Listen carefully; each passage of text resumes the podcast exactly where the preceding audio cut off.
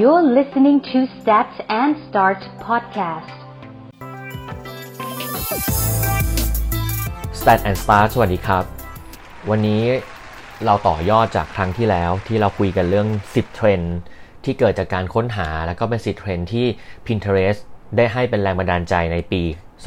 2020 นะครับ คราวที่แล้วเนี่ยเราพูดถึง 5 เทรนด์ไปละ ก็มีเทรนด์หลาย ๆ อย่างมากเลย แล้วเราก็มีมุมมองดีๆ ที่ได้ออกไปแล้วเก็บไปคิดเยอะนะครับ ผมขอสรุปสั้น ๆ กับ 5 เทรนแรกที่เคยพูดไปแล้วนะครับ ของอาทิตย์ที่แล้ว ถ้าใครยังไม่ได้ฟังนะครับ สามารถกดฟังได้ใน EP ที่ 17 นะครับ อันแรกก็คือ beyond binary gender natural trend ก็คือ equality ของเรื่องเพศสภาพทั้งหมดที่เราจะเกิดขึ้นอันที่ 2 คือเรื่องของ eco friendly usage trend นะครับ ก็คือเรื่องของการที่เราจะเริ่มหันมาสนใจสิ่งที่ดีต่อสิ่งแวดล้อมมากขึ้น 3 ก็คือเรื่องของการ finding balance นะครับ ในเรื่องของการหาดุลยภาพของการใช้ social detox ก็ดีหรืออะไรก็ดีนะครับ อันที่ 4 ก็เป็นเรื่องของ home hub ที่บ้านจะเริ่มมีความสำคัญ บ้านจะเริ่มเป็นพื้นที่ที่มี share of time มากขึ้น และในอนาคตอาจจะส่งผลต่อการเป็นมุมมองของการทำ share of wallet ที่เราจะสามารถทำการตลาดต่างๆ เพื่อยกระดับเอ่อ experience ในบ้านให้ดียิ่งขึ้น แล้วก็เทรนด์ที่ 5 ก็คือเรื่องของ internationally inspired นะครับ ที่พูดถึงวันนี้ คนเราออกไปหาแรงบันดาลใจที่ไม่มี boundary ละ เริ่ม inspire จากหลาย ๆ ประเทศรวมกันมากขึ้นนะครับ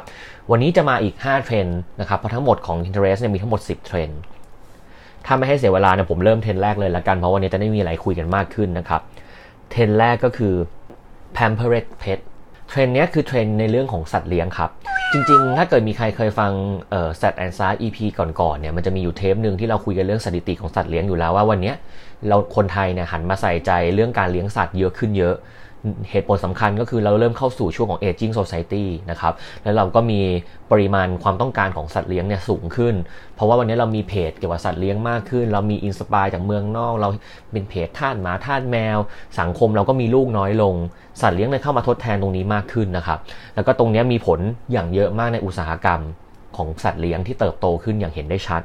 เทรนด์อันนี้จะเห็นชัดเลยว่า มันเริ่มมี gadget มันเริ่มมีมุมมองต่างๆ ที่เข้ามา support ตรงนี้มากขึ้น แต่ก่อนเนี่ยเราคิดว่าสัตว์เลี้ยงคงจะไม่จำเป็นต้องใช้เทคโนโลยีถูกไหมครับ แต่วันนี้เทคโนโลยีตรงนี้มันเข้ามาทำมันเข้ามามี device มีอะไรมากมาย แล้ววันหนึ่งมันจะกลายเป็น IoT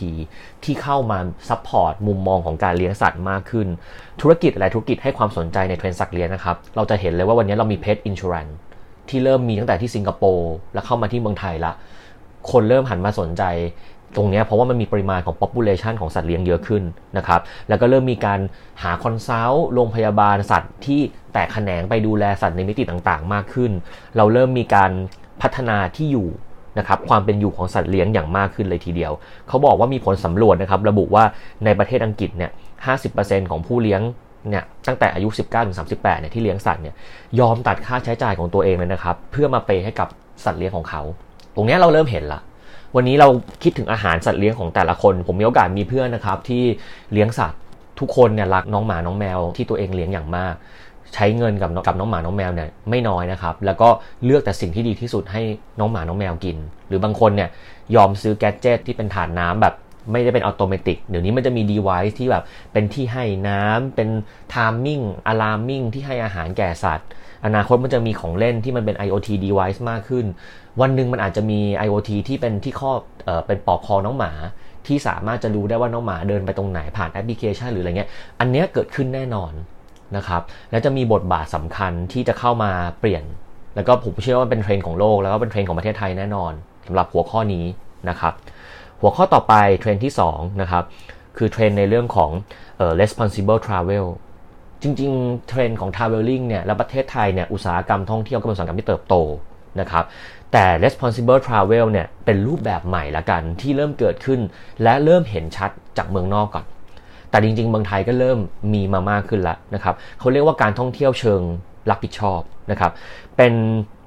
การท่องเที่ยวนอกเมืองที่คนเริ่มที่จะไม่ขับรถ นะครับหรือเป็นการที่เราเช่ารถไปเอง หรือเป็นการที่เลือกนั่งรถไฟรถสาธารณะมากกว่าการที่จะไปใช้ทรัพยากรอื่นๆนะครับตรงนี้ก็เป็นอีกมุมหนึ่งแต่จริงยังไม่ค่อยเห็นชัดในประเทศไทยมาก ซึ่งเขาบอกว่าตอนนี้จำนวนการใช้งานเนี่ยเพิ่มขึ้นมากกว่า 107%นะครับเราเริ่มเห็นต้นแบบการเที่ยวแบบ eco friendly มากขึ้น ผมว่าตรงนี้มันจะไปล้อกับเทรนด์ของอาทิตย์ที่แล้วละที่คนเริ่มให้การสนใจมากขึ้นนะครับเขาบอกว่าตอนนี้เทรนด์ในการเที่ยวแบบ eco friendly เนี่ย ในการท่องเที่ยวเมืองลักษณะแบบนี้เนี่ยสูงขึ้นถึง 47%นะครับ แล้วก็การท่องเที่ยวแบบ staycation นอกเหนือจากเทรนด์ที่เป็น eco friendly แล้วเนี่ยผู้คนให้ความสนใจในการท่องเที่ยวแล้วเนี่ยสูงขึ้นถึง 47%เนี่ยอีกแบบหนึ่งของการท่องเที่ยวที่น่าสนใจเลยก็คือการท่องเที่ยวเรียกว่า staycation staycation เนี่ยกลายเป็นว่า vacation เนี่ยฉันไม่ไปไหนแล้วฉัน stay in home ก็คืออยู่บ้านไม่ออกไปไหนเนี่ยสูงขึ้นนะครับถึง 38%ด้วยเหตุและผลที่ว่าเออก็ลดทรัพยากรลดพิษ ลดนู่นลดนี่ลดนั่นจากการออกไปนอกบ้าน ก็เป็นอีกหนึ่งวิธีการคิดที่เราจะต้องมาคิดแล้วว่าสมมุติถ้า stay staycation มันแข็งแรง เราเห็นแคมเปญ Netflix ไม่ไปไหนไป Netflix คนอยู่บ้าน แล้วเราสังเกตปีใหม่ ในช่วงปี 2019 ข้ามมาปี 2020 เนี่ย เราจะเห็นกระแสของ staycation ที่ไม่น้อยนะครับ แสดงว่าตรงนี้เราเริ่มคิดแล้วว่าเฮ้ยการไปเที่ยวเนี่ยแต่ก่อนพอพอชั่นของการไปเที่ยวต่างจังหวัดมันเยอะอยู่บ้านมันน้อย แต่วันนี้คุณอาจจะต้องเปลี่ยนความคิดแล้วว่าเฮ้ยช้างมันเริ่ม population ของคนที่เขาอยู่บ้านในช่วงวันหยุดก็เริ่มเยอะขึ้น ในขณะเดียวกันคือมุมมองการท่องเที่ยวยังต้องมีอยู่ เราต้องดูว่าเรา opportunity แบบไหนเป็นเป็น opportunity ที่มันแบบ relate กับธุรกิจของเราอะสมมุติเราบอกว่าเฮ้ยฉันขาย device ในบ้าน แต่คนไม่ค่อยไปเที่ยวคนอยู่บ้านเยอะขึ้น ฉันทำอะไรได้ไหมหรือถ้าเกิดเราเข้าใจเพนพอยต์ตรงนี้ว่าคนเริ่ม staycation น้อยลง เราจะทำยังไงให้เรามี activity ในบ้าน หรือมุมมองของ home hopping ไหม ให้คุณสามารถจะแบบไปไม่ต้องไปเที่ยวต่างจังหวัดแต่ไป hopping บ้านเพื่อนหรืออะไรที่เป็นแอปมาช่วย support ผมว่าตรงเนี้ยถ้าคุณมาลองคิดดีๆ คุณเข้าใจสถานการณ์นะครับ คุณเห็นตัวเลขสถิติตรงเนี้ยผมว่ามันมีมุมมองเยอะ แม้ว่า responsible travel จะยังไม่ค่อย effective ในประเทศไทย แต่ส่วนตัวผมมองว่า staycation เนี่ยเริ่มเห็นละ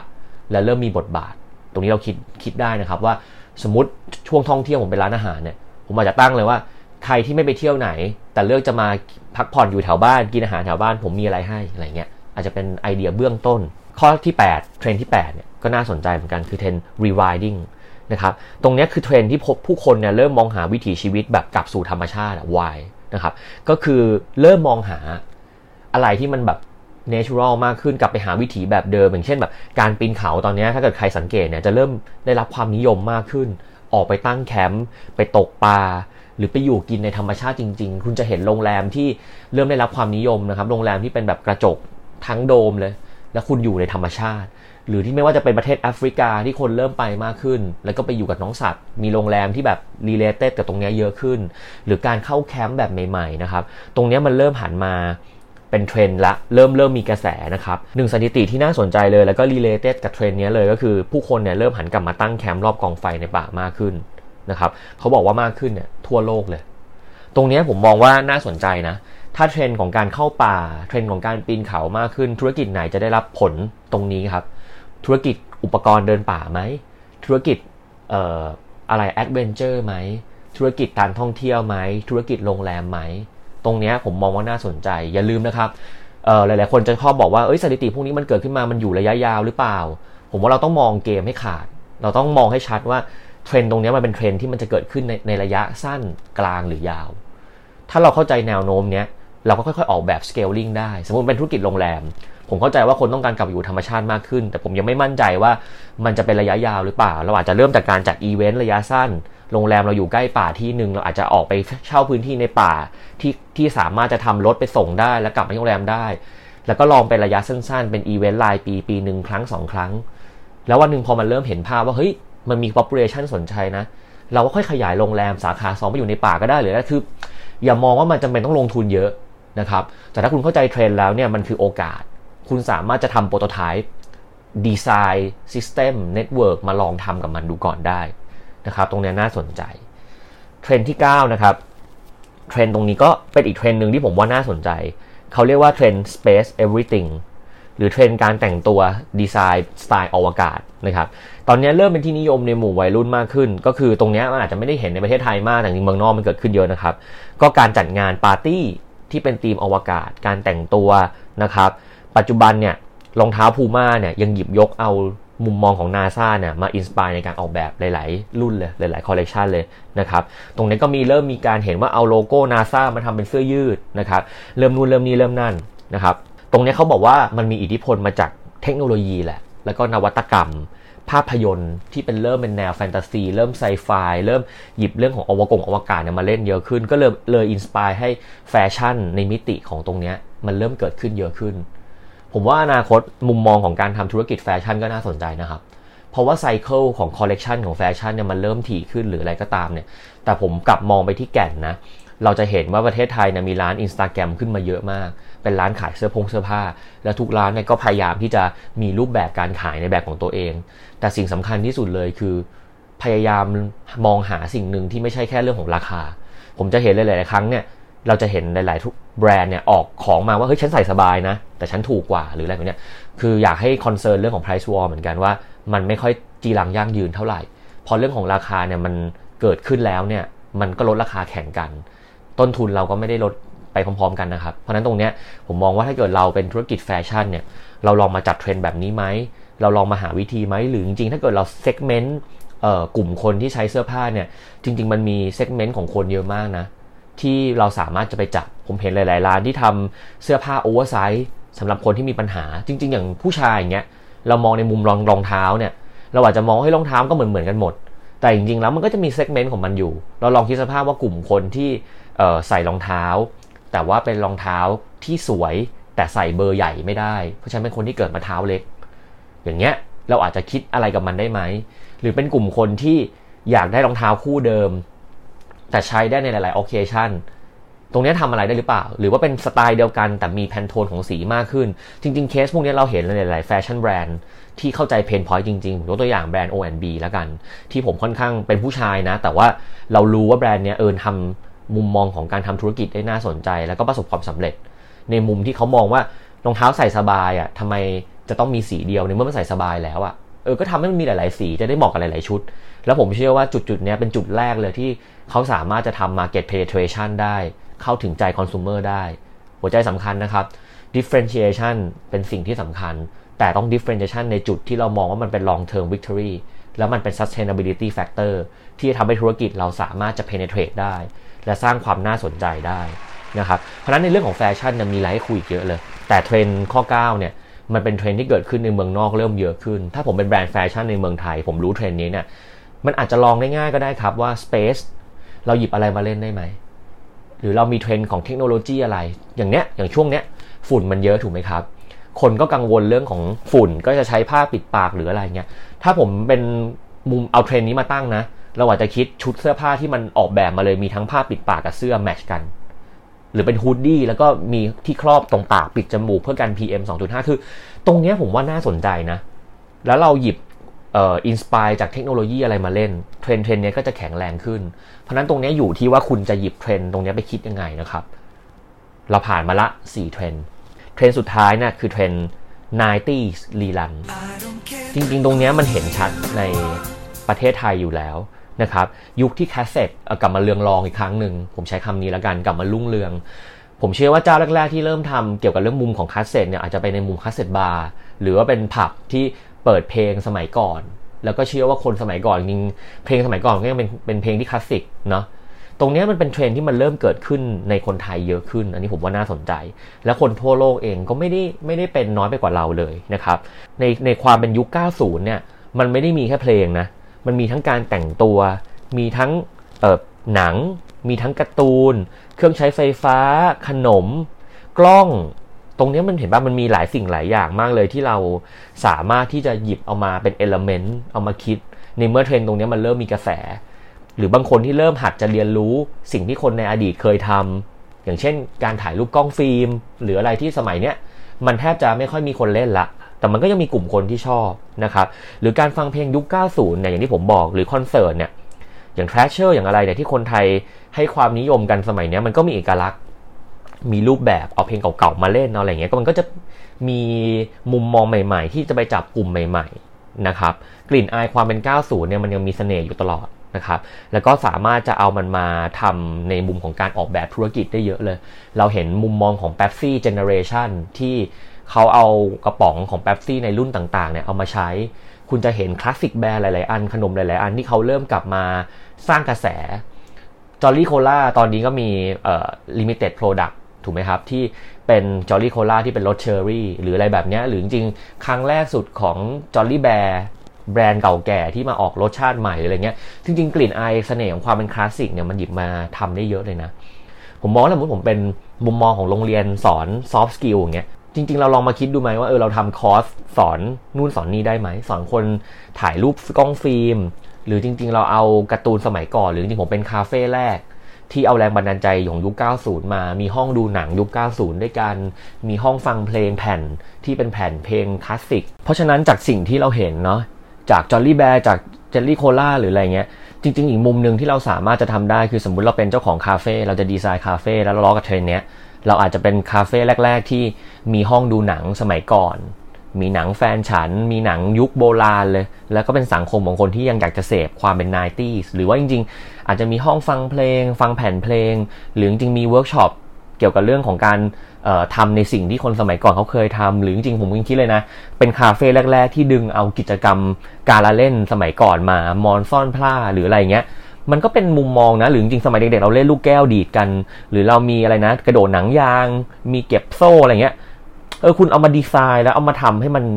ร่วมสมัยอะ่ะมันก็เป็นรูปแบบธุรกิจที่เป็น differentiation point แล้วมันก็ล้อไปกับเทรนด์นี้ได้เหมือนกัน เพราะจริง ๆ คนจะมองว่าคาสเซ็ตหรือ90เนี่ย มันจะไปล้อกับเพลงซะเยอะ แต่จริงผมเชื่อว่ามันมีจุดอะไรเยอะมากแม้กระทั่งแฟชั่นนะครับ เพราะฉะนั้นเทรนด์ตัวนี้มันเป็นอีกเทรนด์หนึ่งที่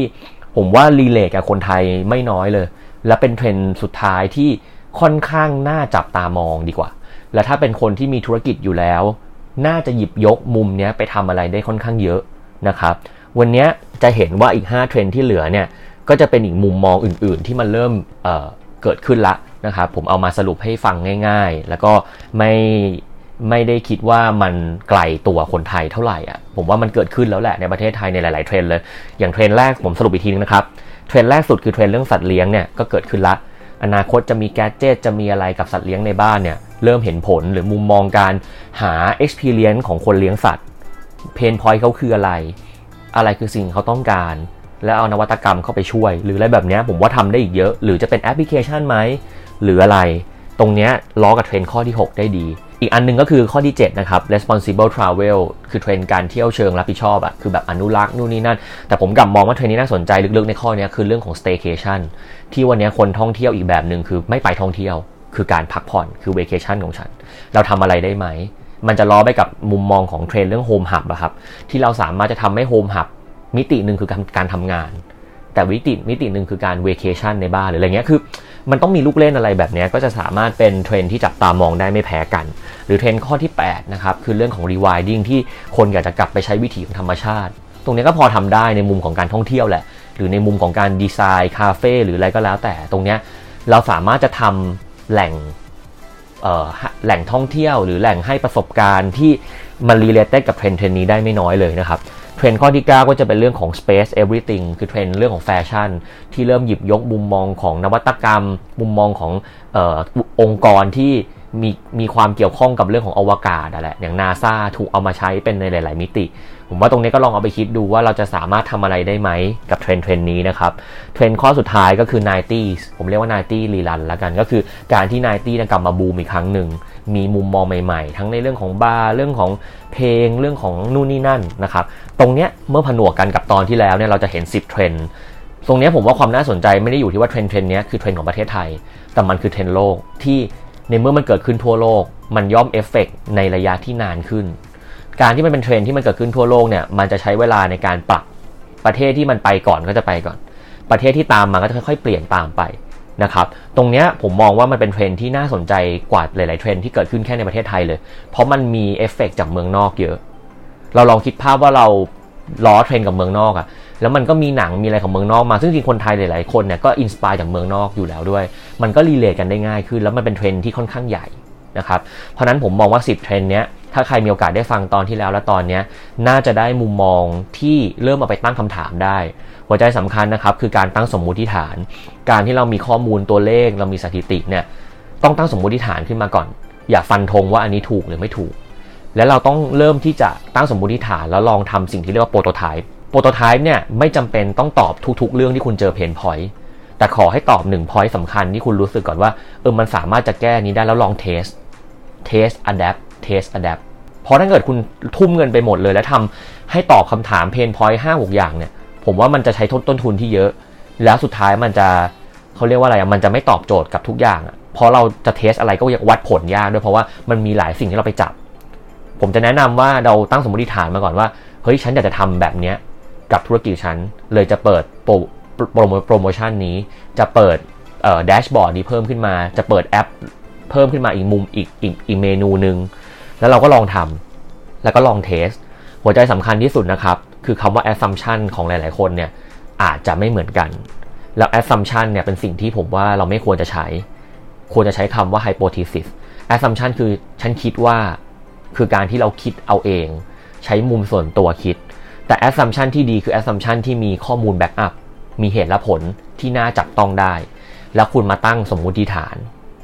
สมมติฐานจะตั้งแค่ว่า หรือจริง ๆ แล้วลูกค้าของฉันที่มาตอนเนี้ย ถ้าฟังจากเทรนด์นี้แล้วอะจริง ๆ แล้วที่เขามาเยอะๆเนี่ยเพราะว่าเขาต้องการแบบนี้ ดังนั้นฉันจะทำ product นี้เพิ่มดูเผื่อมันจะช่วยเพิ่มยอดขายได้ เสร็จแล้วผมก็ทำ prototype product นี้ขึ้นมา 2 เดือนนี้ลองขายดู ลองถาม feedback ลองทำ survey ประเมินดูว่าจริงไหม เริ่มหา correlation ของข้อมูลว่า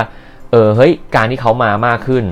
เมนูนี้ขายได้มากขึ้น เออมันสอดคล้องกันแล้วไปสอดคล้องกับมุมที่ว่าเออแบรนด์ฉันถูกพูดถึงมากขึ้นในโซเชียลเทรนด์การ search ของฉันเพิ่มขึ้นด้วยอะไรเงี้ย คือถ้าเรา interlocking พวกนี้ได้เราลองมา play around กับโมเดลเนี้ยเรากำลังใช้สิ่งที่เมืองเมืองนอกเขาเริ่มหันมาสนใจอะ่ะคือเรื่องของ Data เรื่องของข้อมูลเนี่ยแต่จริงๆคำว่าข้อมูลมันไม่ใช่สิ่งที่มันยากเสมอไป มันไม่จำเป็นต้องซับซ้อนเสมอไปนะครับมันคือการเอาข้อมูลของคนเนี่ยแหละในมุมของตัวเลขมาลองประดิษฐ์ลองคิด ลองตั้งสมมติฐานลอง test ดู ตรงนี้อาจจะยังไม่ใช่สิ่งที่หลาย ๆ คนคุ้นเคยนะ แต่ผมมองว่าถ้าเราเริ่มปรับตัวเราเริ่มลองทำจากเล็ก ๆ ไปใหญ่ ๆ เนี่ย เราก็กล้าพูดได้ว่าจริงธุรกิจของเราเข้าเข้าสู่โลกใหม่แล้วนะครับ เพราะฉะนั้นวันนี้ก็ครบสมบูรณ์กับ 10 เทรนด์นะครับที่เกิดขึ้นจากมุมมองของ Pinterest นะครับ แล้วก็เป็นเทรนด์ global trend ที่แข็งแรง นะครับ หวังว่าทุกคนจะได้มุมมองดีๆ จากทั้ง 2 ตอนนี้ไป แล้วก็เอาไปลองใช้ดูนะครับ จริงๆ ช่วงนี้ก็เป็นช่วงที่ประเทศไทยกำลังเข้าสู่ช่วงของฝุ่น PM 2.5 และยังต้องมากังวลเรื่องของโรคระบาดโรคนู้นโรคนี้อีก ผมมองว่าสุดท้ายแล้วเนี่ยอยากจะฝากผู้ฟังเล็กน้อยนะครับ ก็ขอให้ทุกคนดูแลสุขภาพให้ดีนะครับ หมั่นออกกำลังกาย แล้วก็ทำงานบาลานซ์สุขภาพจิต สุขภาพกายให้มากขึ้น ตรงนี้จะเป็นส่วนสำคัญเลยที่ทำให้อายุของคุณยืนยาวขึ้นสุขภาพแข็งแรงขึ้น แล้วก็เป็นต้นทุนที่ทำให้เราปลอดภัยจากเหตุการณ์ต่างๆ ที่จะเข้ามาอย่างไม่มีหยุดยั้งแหละ มันจะมีอะไรมากกว่านี้เรื่อยๆ แต่ถ้าเรามีต้นทุนที่ดีของตัวเราเอง เราก็จะผ่านมันไปได้มากขึ้นนะครับ แล้วก็อย่าหวังเยอะว่าจะให้ใครมาช่วยเรา ถ้าสุดท้ายแล้วเรายังไม่ช่วยตัวเราเอง เพราะนั้นเบื้องต้นเราต้องทำเพื่อตัวเราเองก่อนนะครับ แล้วก็ระมัดระวังใช้ชีวิตอย่างไม่ประมาทนะครับ วันนี้ขอบคุณทุกคนที่อยู่ฟังเรามาจนถึงวันนี้นะครับ แล้วก็ขอให้ข้อมูลเนี้ยไปต่อยอดและเป็นกำไรเป็นผลงานของคุณต่อไปครับ สวัสดีครับ